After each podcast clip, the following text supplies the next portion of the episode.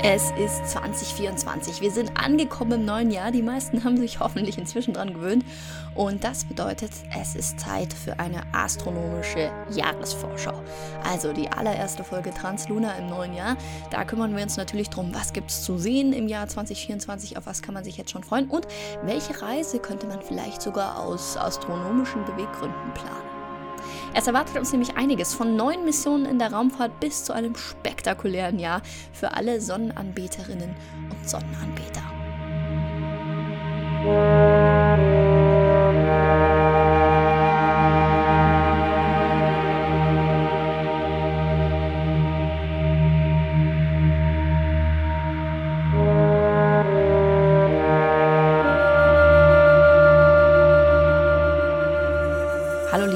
Sternfreunde, Weltallfans und Raumfahrtbegeisterte. Ihr seid angekommen bei Transluna, dem Podcast der Volkssternwarte München. Wir informieren euch über aktuelle astronomische Ereignisse und gehen auf besonders interessante Themen näher ein. Mein Name ist Jana Steuer, ich bin Astrophysikerin und Mitglied der Volkssternwarte und freue mich, dass ihr wieder dabei seid. Wir fangen natürlich von vorne an, im Januar. Eine Sache, die ist jetzt schon vorbei, und zwar am 3. Januar, da erreichte die Erde ihr Perihel. Das bedeutet, sie erreichte ihren nächsten Punkt zur Sonne. Es ist nämlich tatsächlich so, dass im Nordwinter die Erde tatsächlich näher an der Sonne steht als im Nordsommer. Im Nordsommer, dann im Juli, da erreicht sie nämlich ihr Uphill am 5. Juli. Und da ist die Erde dann tatsächlich 5 Millionen Kilometer weiter von der Sonne entfernt, als sie am 3. Januar war. Das ist auch der Grund, warum die Nordwinter im Vergleich zu den Südwintern vergleichsweise mild sind. Also weshalb die nicht ganz so harsch ausfallen können. Das hat natürlich nicht nur was mit dem Abstand von der Erde zur Sonne zu tun, aber es spielt mit rein. Und das liegt eben daran, dass das Perihel, also der nächste Punkt der Sonne, nächste Punkt der Erde, im Januar, am 3. Januar bereits erreicht ist. Im Januar geht es dann weiter mit einem Raumfahrt-Event und zwar gibt es am 20. Januar einen Landeversuch auf dem Mond. Die japanische Mission SLIM ist im September 2023 gestartet worden und ist jetzt bereits im Mondorbit unterwegs. Es wird also sehr, sehr spannend, ob sie es schaffen werden. Der Mond ist ja wieder ganz heiß im Kommen. Gerade jetzt dieses Jahr wird da einiges los sein und äh, ich drücke natürlich die Daumen, dass das klappt, denn jede Mondmission, die gelingt, ist ein weiterer Schritt dorthin wieder zurückzukehren zum Mond, auch als Menschheit. Ich bin wirklich ein ganz großer Fan davon, wieder Menschen auf den Mond zu bringen. Denn natürlich können wir alles mit Robotern machen, aber ich finde, es hat einen gewissen symbolischen Charakter und es würde uns ganz gut stehen, wenn wir das natürlich in irgendeiner Form moralisch und, sage ich mal, wirtschaftlich auf die Reihe kriegen, eine Mondbasis eines Tages aufzubauen. Vielleicht ist das auch nur romantische Träumerei von mir, das kann gut sein, aber ich bin trotzdem großer Fan davon. Ich werde es auf jeden Fall mitverfolgen. Natürlich ist auch ein gescheiterter Landeversuch ähm, ein Lehrmittel. Davon können wir was lernen. Daran sieht man, okay, woran lag's. Also es wird auf jeden Fall spannend. 20. Januar, Slim wird versuchen, auf dem Mond zu landen. Und äh, ich drücke da den Japanern natürlich die Daumen. Ich werde äh, nicht jeden Vollmond in diesem Jahr benennen, da gibt es ja einige, aber der erste kommt tatsächlich erst am 25. Januar und das ist traditionellerweise der sogenannte Wolfsmond, also der allererste Vollmond im Jahr. Der Name ist sehr, sehr alt, kommt wahrscheinlich aus einer Zeit, wo Wölfe zu dieser Jahreszeit vor den Dörfern geheult haben. Ein weiterer sehr, sehr schöner Name für den ersten Vollmond im Jahr, der kommt von amerikanischen Ureinwohnern und zwar wird im Stamm der Cree der erste Vollmond mit der explodierende Frost bezeichnet. Und äh, man geht davon aus, dass das aus dem, von dem Geräusch kommt, was die mit Frost überzogenen Bäume in Nordamerika im Winter machen. Also die knacken und knistern so richtig und das ist der Mond des explodierenden Frosts. Dann wird es erstmal ruhig im Jahr 2024. Die ersten Highlights kommen dann erst wieder im April. Am 8. April gibt es eine sehr, sehr spektakuläre Sonnenfinsternis. Sichtbar leider nicht in Deutschland, aber in Mexiko, USA und Kanada. Und gerade dieses Jahr wird so eine Sonnenfinsternis etwas ganz, ganz Besonderes sein. Denn wir haben eine sehr, sehr aktive Sonne dieses Jahr. Da werde ich auch gleich nochmal dazu kommen. Das heißt, die Anblicke dürften recht spektakulär sein. Und es kommt noch dazu.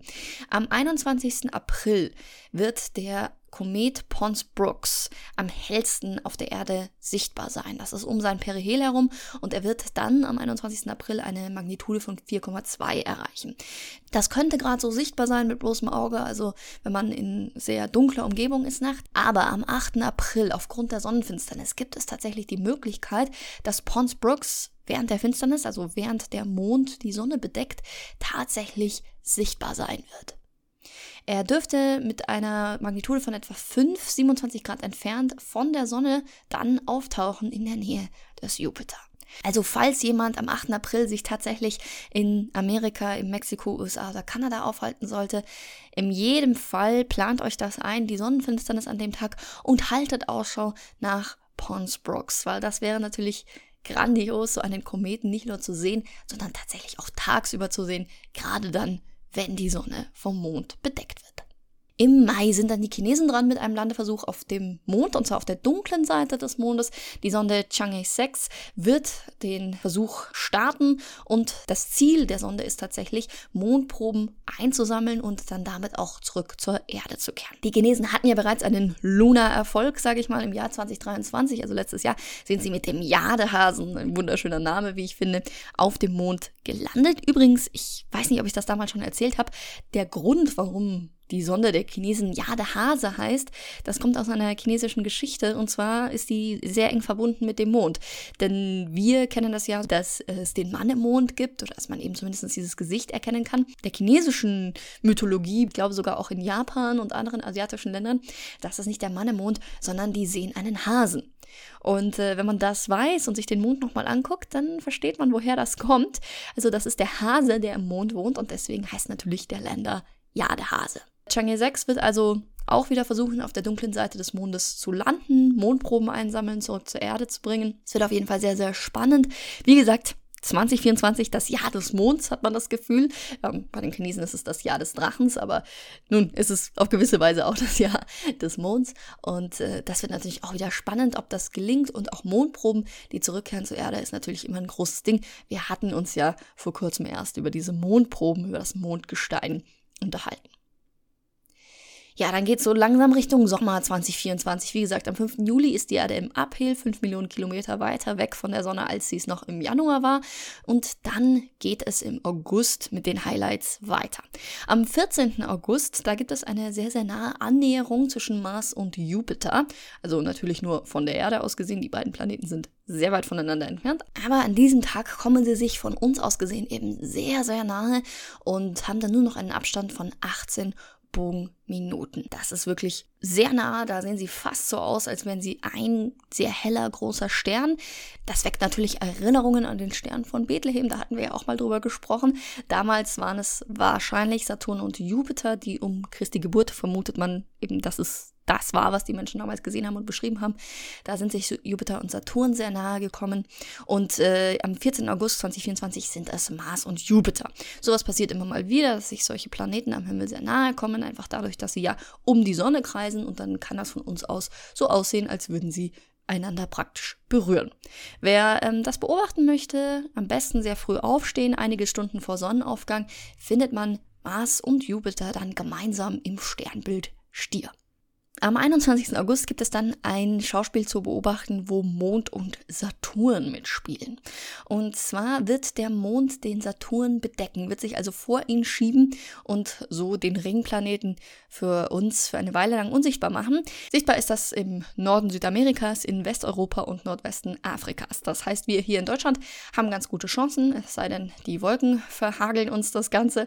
21. August wird der Mond sich vor den Saturn schieben und das dürfte in den Teleskopen dann durchaus spektakulär aussehen. Also ich habe das ein paar Mal äh, miterleben dürfen, mit so einem Teleskop sowas anzuschauen. Da sieht man ja wirklich den Saturn oder die Planeten eben, um die es sich dann handelt. Und dann kommt da dieser Riesenmond, gefühlt natürlich. Saturn ist selbstverständlich deutlich größer als der Mond, aber von uns aus gesehen ist er eben kleiner, da er so viel weiter weg ist und schiebt sich dann diese Krateroberfläche vor dem Planeten. Ja, der August ist ein Planetenmonat, denn am 28. August, da ist die große Planetenparade perfekt. Da gibt es nämlich Merkur, Mars, Jupiter, Uranus und Neptun, dann die beiden nur im Teleskop und Saturn, der ist wiederum mit äh, bloßem Auge sichtbar, die wie eine Perlenkette am Himmel stehen. Natürlich ist diese Parade einige Tage davor und danach auch noch sichtbar und es ist einfach ein wunderbarer Zeitpunkt, um diese Planeten zu beobachten. Ähm, nach Sonnenuntergang sind sie alle schön aufgereiht, wie eben so eine Perlenkette am Himmel. Und wenn man ein Teleskop zur Hand hat oder einen Feldstecher auch nur, dann hat man die Chance, wirklich sehr viele unserer Planeten einzeln zu beobachten in der gleichen Nacht. Wer die Planetenparade verpasst, der hat im September nochmal eine gute Chance für den Saturn. Am 8. September steht der Saturn in Opposition. Das bedeutet, er steht von uns aus gesehen direkt gegenüber der Sonne. Also der Saturn, Erde und Sonne stehen dann in einer Linie. Und das bedeutet, der Saturn geht auf, wenn die Sonne untergeht und geht erst wieder unter, wenn die Sonne aufgeht. Perfekte Bedingungen also, um den Ringplaneten zu beobachten. Und natürlich einige Tage vorher, nachher, einige Wochen eigentlich vorher, nachher immer noch super Bedingungen für die Saturnbeobachtung. Aber eben gerade 8. September, wenn da das Wetter mitspielt, dann sollte das der perfekte Moment sein, mal wieder einen Blick auf, wie ich finde, das beste Objekt für ein Teleskop im Sonnensystem zu werfen. Saturn mit seinem Ring, das ist einfach was Besonderes. Ich habe ja auch schon mal eine Folge über die Saturnringe gemacht. Aber das mit eigenen Augen zu sehen, dass dieser kleine Punkt am Himmel tatsächlich der Saturn ist, wie man ihn sich vorstellt. Manchmal hat man ja das Gefühl, diese ganzen Bilder, das sind Zeichnungen, aber nein, der schaut wirklich so aus und das sollte man nicht verpassen, wenn man so eine Chance hat, den in Opposition zu beobachten. Im Oktober wartet schon wieder eine Sonnenfinsternis auf uns. Und zwar am 2. Oktober kommt es zu einer ringförmigen Sonnenfinsternis. Das bedeutet, der Mond wird nicht komplett die Sonne abdecken. Es wird ein Ring of Fire, so kann man ihn auch nennen, um den Mondschatten herum sichtbar sein. Der ist aber wieder leider nicht, also diese Sonnenfinsternis ist wieder leider nicht wirklich in Deutschland sichtbar. Auf den Osterinseln in Südchile sowie in Teilen Argentiniens, da wird man das bewundern können. In der Stelle muss ich natürlich wie immer den kurzen Disclaimer geben. Bitte, bitte, bitte, gerade auch bei Sonnenfinsternis immer, wenn man in die Sonne schauen möchte, am besten nicht in die Sonne gucken. Und ähm, wenn man bei so einem Event wie einer Sonnenfinsternis zuschauen möchte, mit entsprechenden Schutzbrillen, denn auch wenn der Mond sich vor die Sonne schiebt, ist sie immer noch furchtbar hell, kann unsere Sicht schädigen.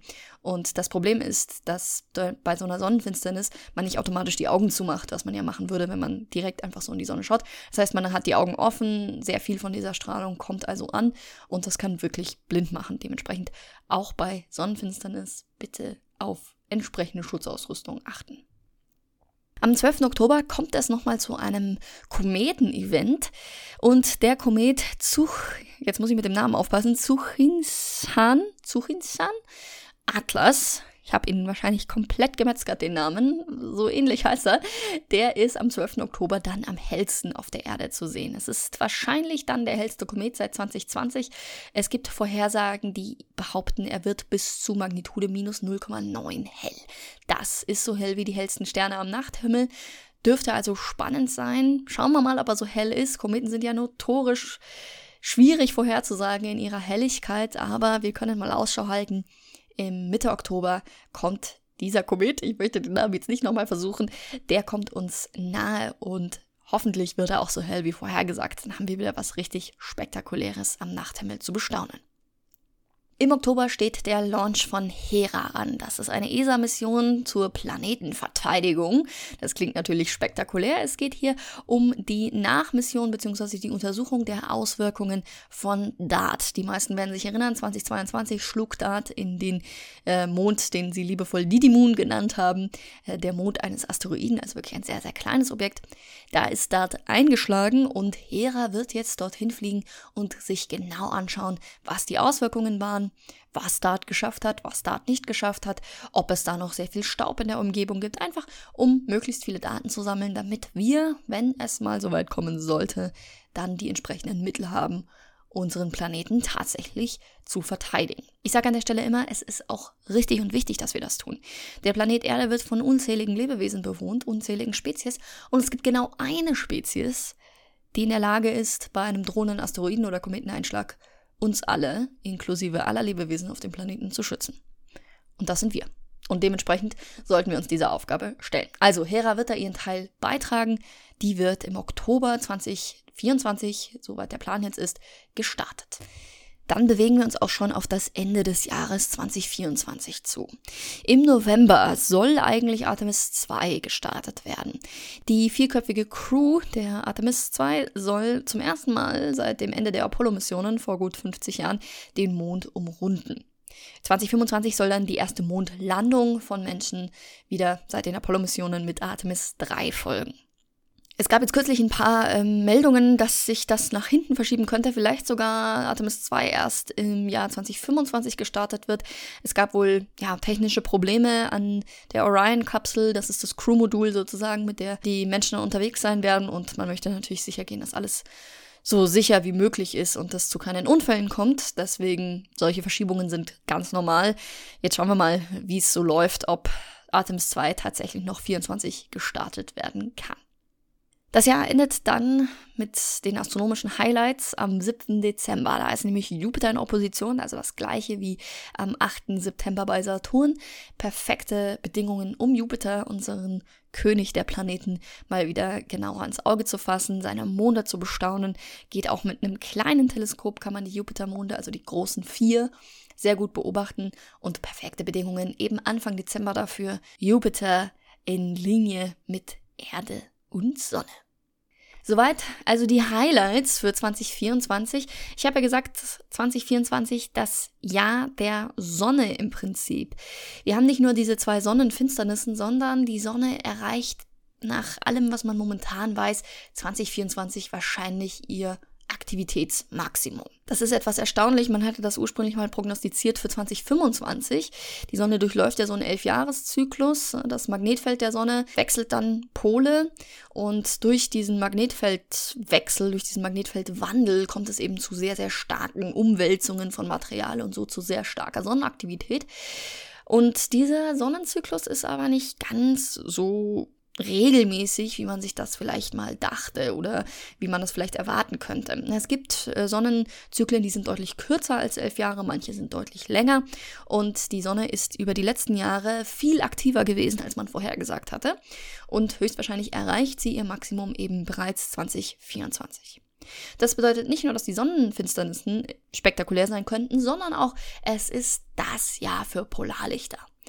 Durch die hohe Sonnenaktivität können wir verstärkt Polarlichter erwarten, vielleicht sogar Polarlichter, die bis in äquatornähere Regionen vordringen können. Also es kann auch gut sein, dass wir in Deutschland wirklich mal sichtbare Polarlichter bekommen bei so einem Sonnenmaximum. Es gab schon welche über Deutschland, allerdings waren die meistens nur auf fotografischer Ebene sichtbar, also wenn man lang belichtet hat, wenn es wirklich sehr schön dunkel war. Ich hatte ja auch mal eine Folge zum Sonnensturm gemacht. Das ist auch ein nicht unrealistisches Szenario für so hohe Sonnenaktivität. Besonders gut zum Polarlichter beobachten eignen sich die Tag- und Nachtgleichen, also im März und September, der Frühlings- bzw. Herbstanfang. Das liegt einfach daran, dass in dieser Zeit der Sonnenwind und die Aktivität, die Interaktion der Sonnenpartikel mit dem Erdmagnetfeld besonders stark ist. Also, wer auf seiner Bucketliste schon immer stehen hatte, einmal die Polarlichter sehen, der hat 2024 sehr gute Chancen. Natürlich am ehesten, wenn man in die Polarregionen dann auch reist. Übrigens, nur ganz kurzer Disclaimer, der Sonnensturm, wenn ihr mehr dazu wissen wollt, hört euch die Folge an dazu. Wirklich gefährlich für uns ist das nicht, höchstens für unsere elektrische Infrastruktur, aber es gibt sehr gute Möglichkeiten, solche Sonnenstürme vorherzusagen. Das heißt, wenn uns so ein Ding treffen würde, dann wüssten wir das vorher und könnten uns entsprechend vorbereiten. Das heißt, es gibt da auch keinen Grund zur Panik. Das ist doch mal was Schönes. Soweit war es das eigentlich auch schon mit meiner Jahresvorschau für 2024. Ich bin gespannt. Wahrscheinlich gibt es noch eine Menge unvorhergesehene Dinge. Das ist ja eigentlich immer so und das ist ja auch das Schöne und Coole an der Astronomie, dass uns sowas treffen kann, ohne dass wir es vorher wissen. Ich würde auf jeden Fall mal Ausschau halten im Oktober nach dem Kometen mit dem unaussprechbaren Namen. Das haben sie ja gerne so an sich. Obwohl, das stimmt nicht ganz. Churyumov Gerasimenko habe ich gelernt auszusprechen. Vielleicht lerne ich das ja bei dem, Asteri äh, bei dem Kometen auch noch, wer weiß. Haltet also die Augen offen. Macht euch ein wunderschönes Jahr 2024. Es gibt definitiv was zu sehen. An der Stelle auch nochmal der Aufruf, falls ihr Themenwünsche habt oder Fragen, schickt die wirklich gerne an info@sternwarte-münchen.de. Das ist die Adresse der Volkssternwarte München. Die leiten das dann an mich weiter und dann kann ich mich mit den Themen beschäftigen und die aufnehmen. Der Podcast soll ja für euch sein und ich freue mich immer, wenn es da Themenvorschläge gibt oder vielleicht gibt es ein Konzept in der Astrophysik oder Astronomie, was ihr noch nie so richtig ganz verstanden habt oder wo ihr gerne mehr dazu wissen würdet, dann Sagt gerne Bescheid und ich werde mein Bestes tun, das zu erklären. Oder vielleicht finde ich jemanden, der da Experte oder Expertin ist. Ich wünsche euch also ein ganz, ganz schönes neues Jahr. Ich hoffe, ihr hattet einen guten Rutsch und wir hören uns über dieses Jahr gewiss noch das ein oder andere Mal. Macht's gut, bis zum nächsten Mal.